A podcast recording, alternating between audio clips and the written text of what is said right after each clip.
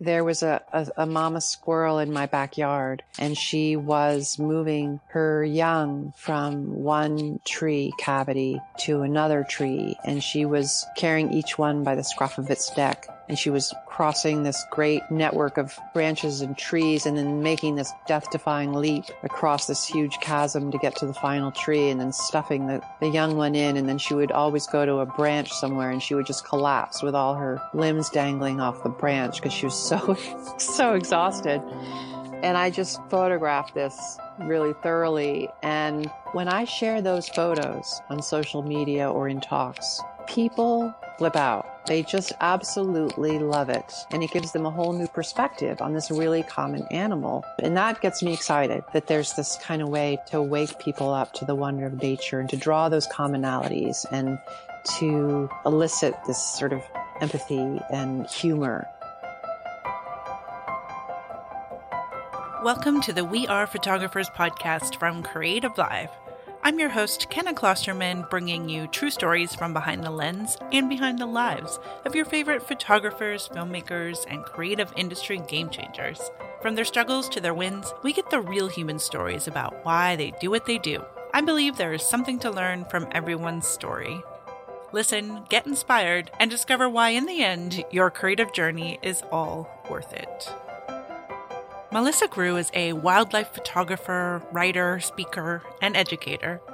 She's a contributing editor to Audubon magazine, a bi monthly columnist on wildlife photography for Outdoor Photographer magazine, and an associate fellow with the International League of Conservation Photographers. She speaks and writes extensively on issues of ethics and conservation in wildlife photography, and she leads workshops in the US and abroad.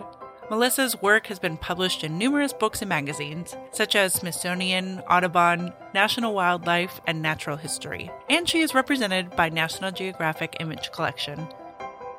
This is We Are Photographers with Melissa Groo, and this is her story.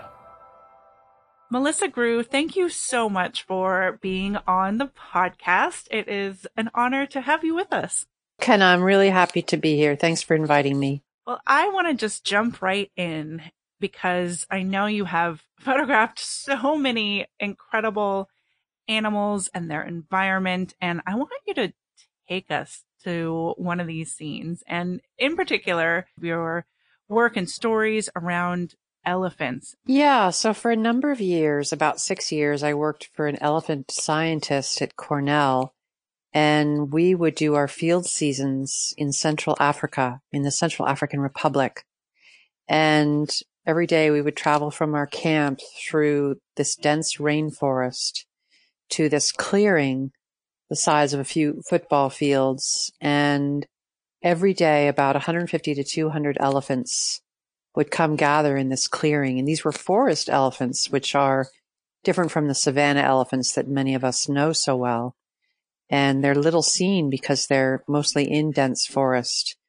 But they would come out to this clearing to drink from the mineral rich waters.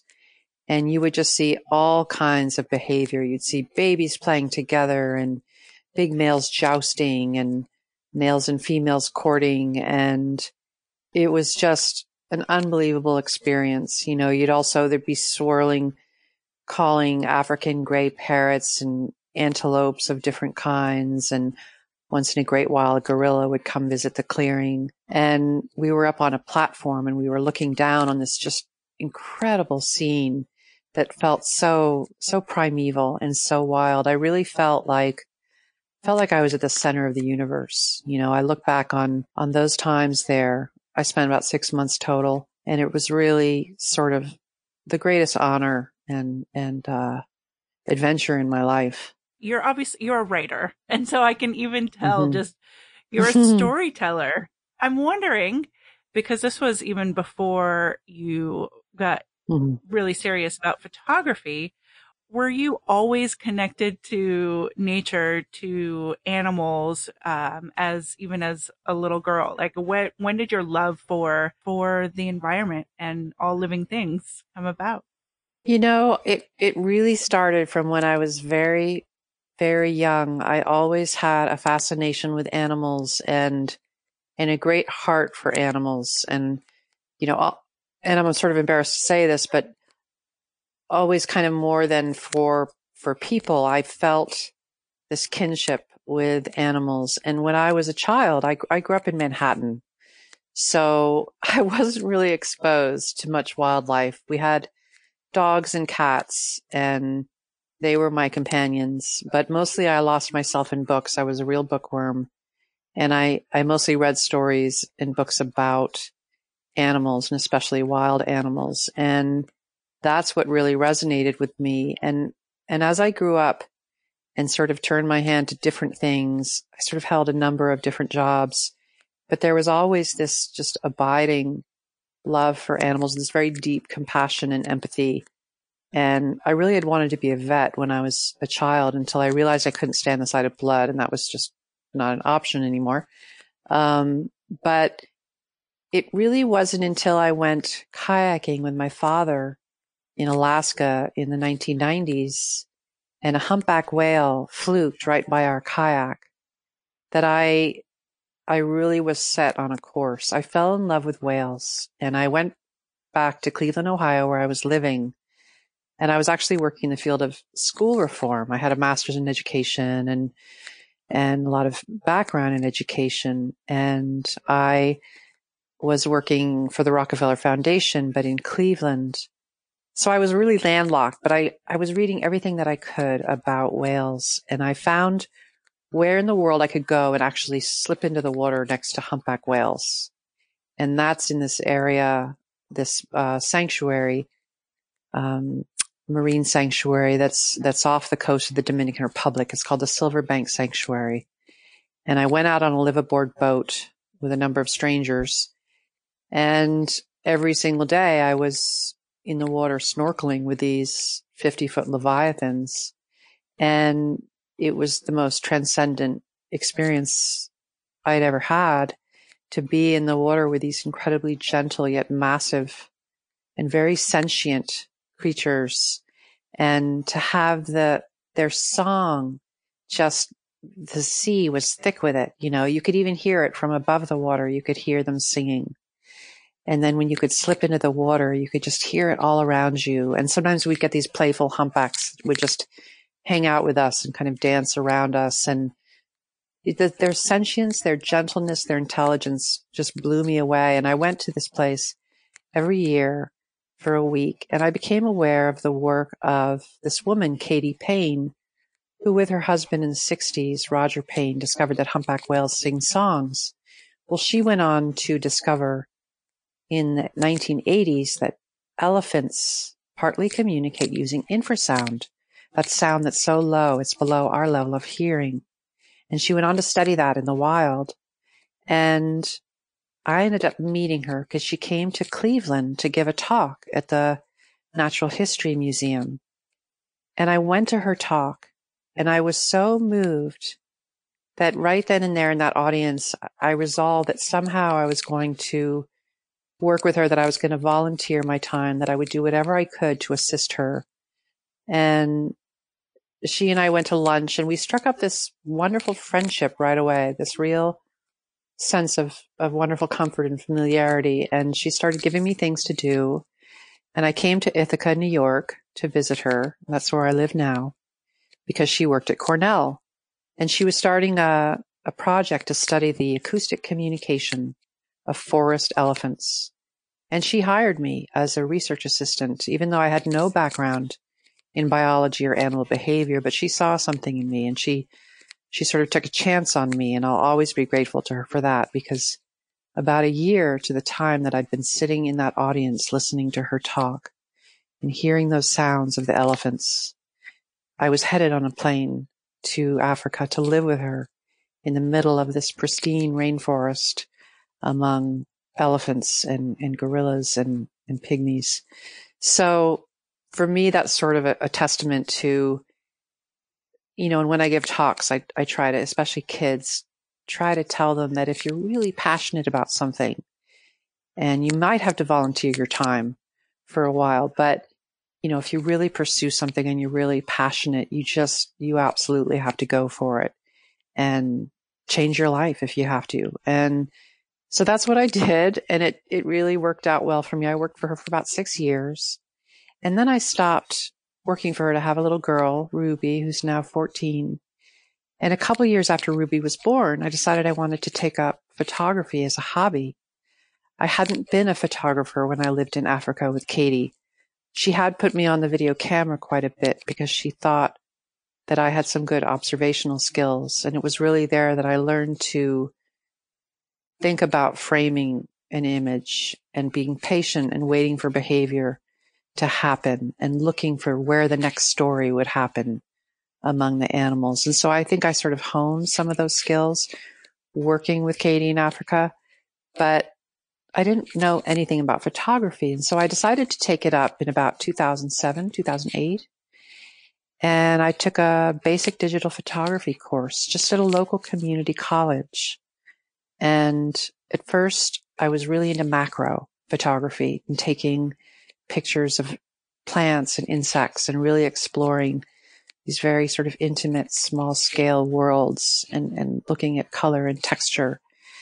And I really loved that. But then in about 2010, I discovered bird photography and it was just something in my head just sort of exploded and I became completely obsessed and sort of changed all my camera gear um, to be the best it could be for for bird photography and wildlife photography in general, and and began to just study the art, practice it as much as I could, uh, look at the work of photographers that I admired, and you know it was really all that I wanted to do. I took workshops uh, from a couple of photographers whose work that I liked, and uh, because it was really all that I I thought about and and did, I I was able to um, learn quite quickly. And I think digital photography, of course, really, you know, I never could have done this back in the days of film. I, I look, I look back at that and, and wildlife photographers who used film, and I have such respect because digital photography, you know, the learning curve is is not hardly as steep. You have that instant feedback, and you have all those frames per second. It doesn't cost you anything, and uh, so anyway, I I began to uh, get assignments for magazines. I partnered with writers. I started working for Smithsonian Magazine and did a number of assignments for them. I also um, just began teaching uh, workshops, and and then I began writing. Uh, Wes Pitts, who's the editor of Outdoor Photographer magazine, came on as editor just a few years ago, and he, for the first time, thought that the magazine should have a column on wildlife photography. And he reached out to me and asked me to write that. And so I write a column every other month for the magazine. And I'm really appreciative to him for um, putting more of an emphasis on, on wildlife photography than that music, that magazine used to have. It used to just be really about landscape and, and macro and stuff. So he's he's really infused that into the magazine um, and conservation photography as well, which I'm very passionate about. Anyway, I'm sorry, I'm totally rambling on. Did I get a little off track? no, it, it's a fascinating story. It's super inspiring. I want to talk more about you mentioned um, ethics and conservation photography. And so I know that, like you said, these are two things you're incredibly passionate about. And I want to start, if you could just explain to people who might not know, like what is conservation photography as a discipline in and of itself? Uh, so, conservation photography has really become a genre unto itself, and it's been really sort of advancing and growing over the last years. And it's, I think it's really becoming quite well known, and, and more and more photographers that I talk to are interested in engaging in conservation photography. And basically, what that is, is it's about drawing awareness and attention to a species or to the habitat that that species needs to survive and capturing that story. And often there's a human element involved in that story because of course there's very few places left in the world where we don't have an impact. So it's about capturing that relationship between humans and the landscape and the animals and, and how we're impacting them and what are those threats and sort of making those plain a big part of conservation photography doesn't just happen when you're pressing the shutter. It's really about what do you do with those photos after you've taken them? It's about going the extra mile and finding out who really needs to see those photos and getting those photos into the right hands, into the hands of the people that care, whether it's an NGO or whether it's just the general public, you know, doing your research, getting that photo out there and, and telling stories with your photos and really going to work for that species and that habitat. So it's, it's sort of a multiple step process and it's not just about capturing pretty pictures. And when I first started out, pretty pictures were really all I wanted to take. But as time went on, I really became aware that, you know, the market is saturated with pretty pictures. We don't really need more pretty pictures. I mean, yes, I will never tire of taking pictures that I think are aesthetically pleasing. But what the world needs now, truly, are pictures that advocate somehow for the subject, whether that subject is a landscape or that subject is an animal. And, you know, I felt that very clearly in my own work. I felt like it's partly too that I feel grateful. Like I felt, I feel this sense of gratitude to wild animals when they allow me into their space. And it's almost like I feel like it's my way of paying back. You know, how can I use these photos to educate people about even just the the wonder of that animal, the the majesty, the the beauty.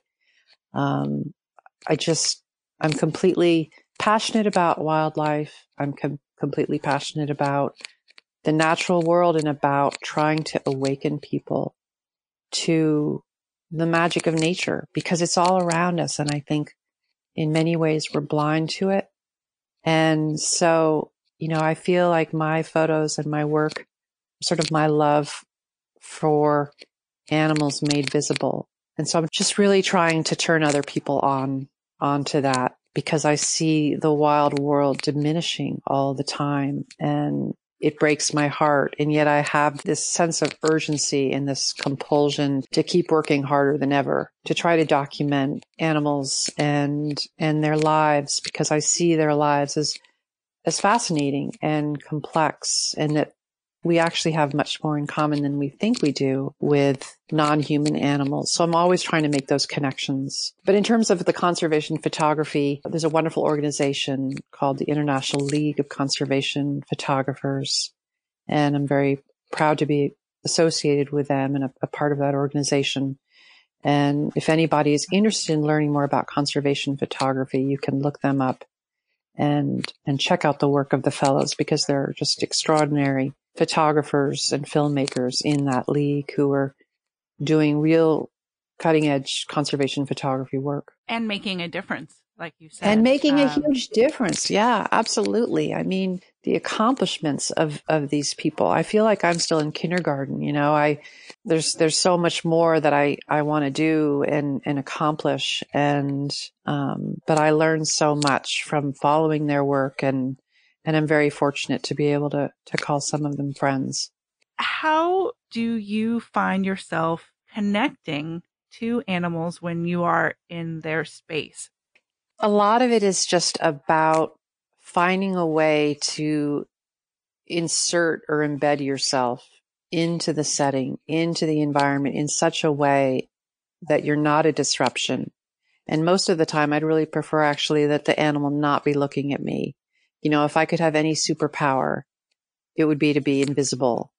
And I'm always really interested in, in trying to blend into the environment as much as, as I can. And of course, there's great tools for wildlife photographers now with, um, all kinds of wonderful blinds you can get and camouflage wear and but you know animals are so intelligent and their senses are so much keener than ours that they just about always know that I'm there even if I'm in a blind and ethics has been a real passion for me because when I first started out in wildlife photography, I began to see the effect of my own presence when I was in the space of wild animals. And I, I developed a real heightened awareness and I made a lot of mistakes and I still make mistakes. I would never say that I am perfect ethically in any way, but I am more conscious, way more conscious than I was when I started out. And I'm always reading the behavior of the wild animal. And if that wild animal seems stressed at all, you know, it's like this the well-known photographer, Paul Nicklin says, if you've stressed out an animal, you've lost a photo. It's, it's in our best interest because if we aim to make the animal as comfortable as possible with our presence, we're, we're going to end up spending more time with them, getting a more unique shot, really capturing natural behavior as it unfolds. Whereas if we're really crowding an animal or harassing in some way, it's just going to want to take off or it's going to do a mock charge and look kind of stressed out and then take off. And, you know, it's, it's actually in our own best interest. But when I was starting out, you know, I would, I realized that there were times when my presence really wasn't welcome. And I started trying to really adapt my own behavior to try to be as sensitive as I could. And I began to be aware of the strategies other people were using to get these incredible shots. And sometimes they were ethically obtained and sometimes it was obvious that they weren't. And I felt there was this sort of vacuum in the wildlife photography community and nobody was calling this stuff out and nobody was raising the question of, you know, we're the ones who really, who really want to get close to these animals to get these shots. We're the ones who, uh, you know, have the potential of, of causing disturbance if we're not careful. So what do we need to do to um, really minimize our disruption. And why don't we talk about those practices and how we build sort of that ethical sensibility into our field craft? How do we act with empathy and compassion? And so I really feel like ethics comes from empathy. You know, I feel like if we can put ourselves in the place of that animal who's protecting her young, uh, at the nest and thinks we're a huge predator. Um, if, if we're really sort of thinking about being in the place of that animal, I think it'll help us sort of come up with just more kind sorts of practices. And sometimes you just walk away. Sometimes you just have to walk away from a shot if it's just too stressful on the animal and, and the animal's really not comfortable with you, even at a distance. And so it's really, there's so many shades of gray in ethics I've learned. They're pushed into smaller and smaller spaces all the time, wild mm-hmm. animals, right? Their habitat is so fragmented. And, and that, that's really the biggest threat to animals around the globe is habitat loss, habitat destruction. And so we're really a guest in their homes when we go into these wild right. spaces. Um, you know, I worked on a story for, for Smithsonian Magazine in Alaska on snowy owls, and I worked with a scientist who's sort of the snowy owl expert, and he studied the, the nesting snowy owls there for decades. The stories that he told me were just legion about photographers coming and driving snowy owls off their nests and the nests failing.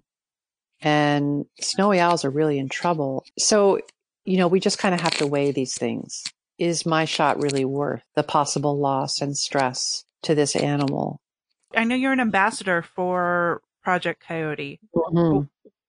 Tell me about that and what the work is and what you've been able to accomplish through photography. Well, I just recently became an ambassador for, for Project Coyote. And, you know, I think that they sort of reached out to me because they saw the power that imagery can have in changing people's minds. And I've been able to do that. You know, they also advocate a lot, not just for coyotes, but also for foxes and bobcats and wolves. And they had seen some of my work where I had shared stories about fox families and, and bobcat families. And I'd sort of documented these stories that unfolded over time.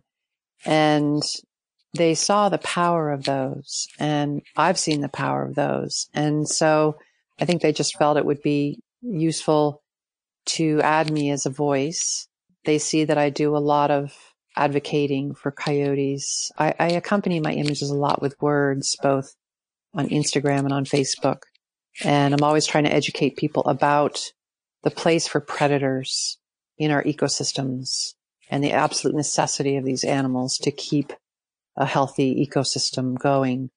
And I think a lot of people just don't realize the importance of that for a balance in our ecosystems. And so I try to come at it from more of a science background rather than an emotional one, because I think more people will listen. Um, even though I do have a lot of emotion about it, uh, where I live, there's a lot of coyote persecution and there are coyote killing contests where people go out and kill as many coyotes as they can in a day. And I've been speaking with Project Coyote about trying to get that those banned in the state, and you know i will be working on that with them. Um, but it's really about trying to get people to think differently about the wildlife around them. It's about getting them to treasure what's around them and to see how wildlife makes our lives all richer. There's a image of bobcats and or Bobcat Mama and Kits, and you were yes. saying that it's potentially one of your most treasured photos. And I'm yeah. curious as to what it is a about Bobcats um, that uh-huh. that that you treasure, and then um, b how how you are able to to change people's mindsets, like what you look for in it to create an image that does mm-hmm. make people say, "Huh, that's not what I would think." I think the main thing that I'm really looking for is highlighting and, and drawing attention to the feeling and the emotion and the bonds that animals have for their mates or their families. You know, I think that's something that we can all relate to. And if we can see that other animals experience that, that we'll all make decisions that are more compassionate and I had this incredible experience with those bobcats. For some reason, I'm just fascinated with all wild cats. I'm just really drawn. It's just, they're one of my obsessions. And I had had this desire to photograph bobcats for a long time, but they're incredibly elusive. And I think that was part of the mystique. And I, I actually made a trip out to Yellowstone one year because there was a, a section of the Madison River in West Yellowstone where they would reliably prowl in wintertime, mostly in January, to look for waterfowl and uh, muskrats. And they sometimes will leap into the water to pursue these things. And it's really one of the places in the country where you have a pretty good chance. And so I went out there with some friends one winter and made this trip and spent all this money. I got my shots. They were good shots, you know, lovely light and some action and came home. And a couple weeks later, I got a phone call from a friend of mine who's a, a tracker and sort of a naturalist. And he knows I'm always sort of looking out for things. And he said, Melissa, about two miles from your house, there's a roadkill deer carcass and there's a couple of bobcats that are coming and feeding at it. Get over here. And you have never seen anyone get out of their bathrobe so fast. I was, I mean, two miles from my house. So I cruised over there. I saw them and I had to be so careful because it was a really hard winter that year.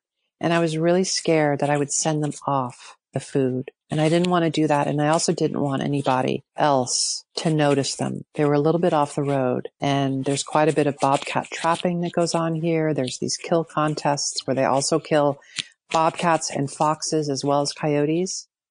And I felt very protective. And so I would pull my huge honking lens back into the car whenever another car would come and I really read their behavior for a while before I settled in. I wanted to make sure I wouldn't send them fleeing. And they, they, they somehow figured out that I was okay. And they would come forward and go to the carcass and they would retreat back. And at one point, uh, as I came to understand, it was a mama and her two kits. And at one point, they were sitting some distance back from the carcass, just taking a rest from feeding and sort of preening themselves. And then all of a sudden, one of the kits just kind of snuggled against her mother. And it was an intimate expression. It was, one could almost call it loving, although I'm sure some people would disdain that. But, you know, it was, there was definitely an intimacy to it. And that photo, I will say, I think I can say definitively that it is my favorite photo I've ever taken. And it's because it's hard enough to see one bobcat, let alone two or three. And not only did I see more than one, but I saw this tender expression of connection and of a bond. And it's so rare that we get to see that with bobcats.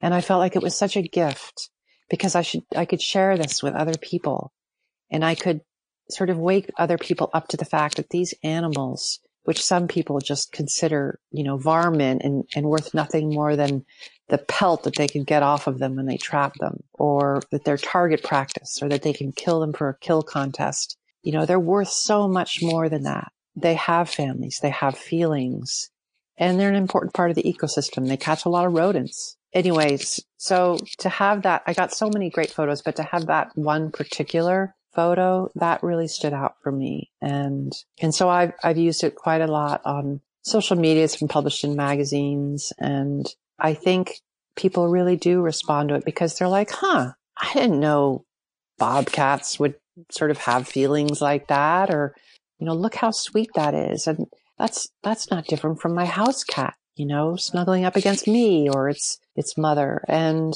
the other thing that excited me so much was this was in my backyard. You know, I had just traveled across the country to photograph a bobcat, but yet this was two miles from my house. And so many of us have this, this wild life right around us and we don't know it or we don't see it or we don't treasure it. And if I can find a way to capture that around my home and try to wake other people up to, gosh, isn't this wonderful? Isn't this beautiful? You know, let's do what we can to support our local wildlife and let's try to make more humane decisions when it comes to trapping or let's get rid of these damn predator kill contests. So I will use those photos in every way that I can to advocate for those animals. Thank you so much for not only the work that you create, uh, but bringing so many of these things to light for people who maybe just haven't even thought about, you know, certain things. Um, I want to make sure that everybody knows where they can follow you. Mm-hmm. Sure. Well, of course, I have a website. It's Melissa Groo, G R O O, uh, dot com. And I have an Instagram page and I post just about every day there. And that's just at Melissa Groo. But yeah, those are, those are the main, oh, and Outdoor Photographer magazine, of course.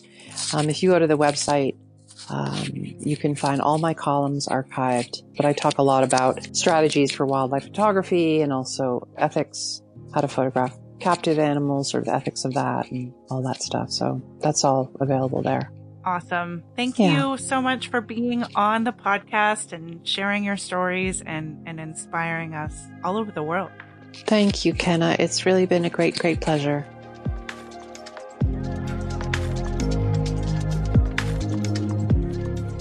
I'm Kenna Klosterman, and you've been listening to the We Are Photographers podcast from Creative Live, edited by Laura Finnerty. Follow all things Melissa Groo on social media at Melissa Groo, that's G R O O, or on her website, melissagroo.com. At Creative Live, we believe there's a creator and a photographer in all of us, and yes, that means you. If you're looking to get fresh perspectives, inspiration, or skills to boost your hobbies, business, or life, head over to creativelive.com and check out the Creator Pass, our subscription that gives you access to over 1,500 classes taught by the world's top creators and entrepreneurs. If you haven't already, be sure to subscribe, rate, and review the Creative Live podcast, We Are Photographers, wherever it is that you listen to podcasts. You can stay up to date with everything happening here at Creative Live by following us on social media at Creative Live everywhere. Thank you again to Melissa Groo, and I'll see you all next week for another episode of We Are Photographers.